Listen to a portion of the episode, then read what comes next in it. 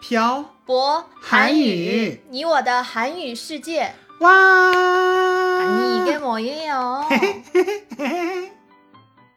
여러분안녕하세요，빡빡한국어의小博쌤입니다。안녕하세요여러분빡빡한국어의 연동쌤입니다。연동 쌤， 네오늘은어떤주제로이야기할거예요오늘은출장에대해서이야기를해보려고해요네알겠습니다그럼별보한유니워더한유실제132회를시작해보도록하겠습니다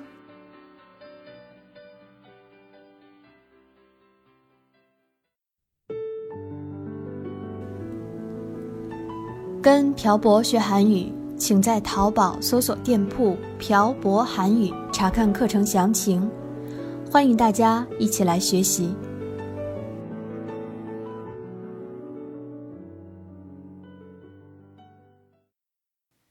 태태씨, 네, 연돈 쌤. 저희는 출장을 갈 기회가 별로 없는 일을 하고 있잖아요. 왜 그렇게 생각해요? 인터넷으로 수업을 하고 인터넷 플랫폼에 컨텐츠를 올리니까 업무상 다른 지역에 가서 뭐 할 게 없으니까요. 하긴 그렇네요. 전 출장을 간다고 하는 사람들이 부러워요. 뭐가 부러워요? 제가 살고 있는 곳이 아닌 다른 곳으로 출장을 가면 그냥 좋을 것 같아요. 연돈쌤은 출장을 가본 적이 없어요? 네, 없죠. 확실해요? 네, 없어요. 저희 북경하고 상해에 출장을 간 적이 있는데. 그런 것도 출장이라고 할 수 있어요? 왜 출장이 아니에요? 상해에는 상을 받으러 갔던 거고 북경은 책을 사주신 독자들과 만나기 위해서 간 거였잖아요. 이것도 출장이라고 할 수 있어요? 당연히 출장이죠. 이런 것도 다 저희가 하는 일 중에 하나잖아요. 네, 알겠습니다. 태태 씨가 출장이라고 하면 출장이라고 해야겠네요. 하여튼 전 출장이라고 생각해요. 제 친구들 중에 대부분이 다 회사에 다니는데 그 친구들도 출장을 많이 가요.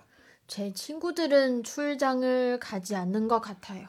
제 친구들 중에서도 비교적 큰 회사에 다니는 친구들이 출장을 많이 다니는 것 같아요. 지난번에도 중국으로 출장을 와서 제가 만나러 그 친구가 출장을 온 도시에 간 적도 있었어요. 맞아요. 저도 알고 있어요. 앞에서도 말했지만 그런 친구들을 보면 너무너무 부러워요. 아니, 뭐가 그렇게 부러운 거예요? 회사에서 출장 갈 때 경비, 숙박비, 식대 같은 출장비를 주잖아요. 게다가 출장 기간 동안 계속 일만 하는 것도 아니고요.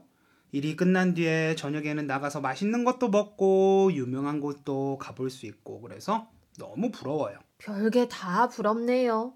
그런데 출장은 뭘 의미하는 거예요? 잠깐 회사 일 때문에 외출하고 오는 것도 출장이에요? 아니요. 업무 때문에 다른 지역이나 해외에 나가서 숙박을 하고 오는 게 출장이라고 알고 있어요.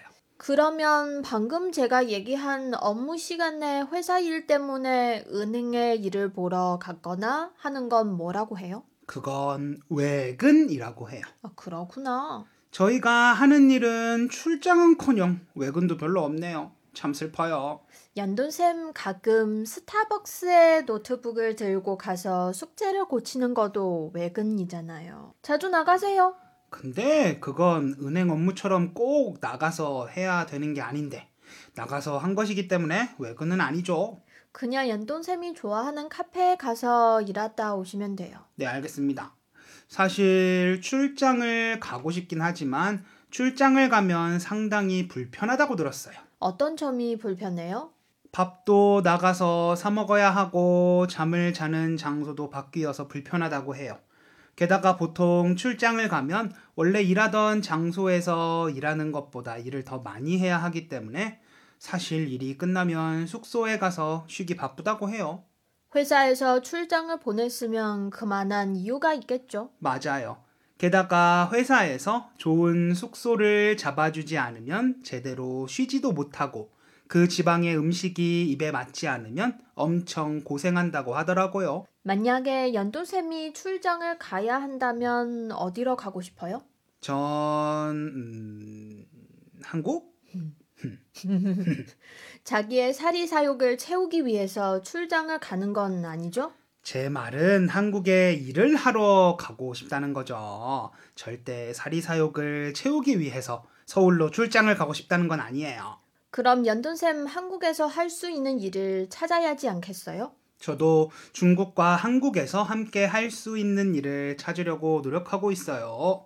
그런데 연돈쌤 출장을 너무 자주 가면 슬플 것 같아요. 왜 슬퍼요?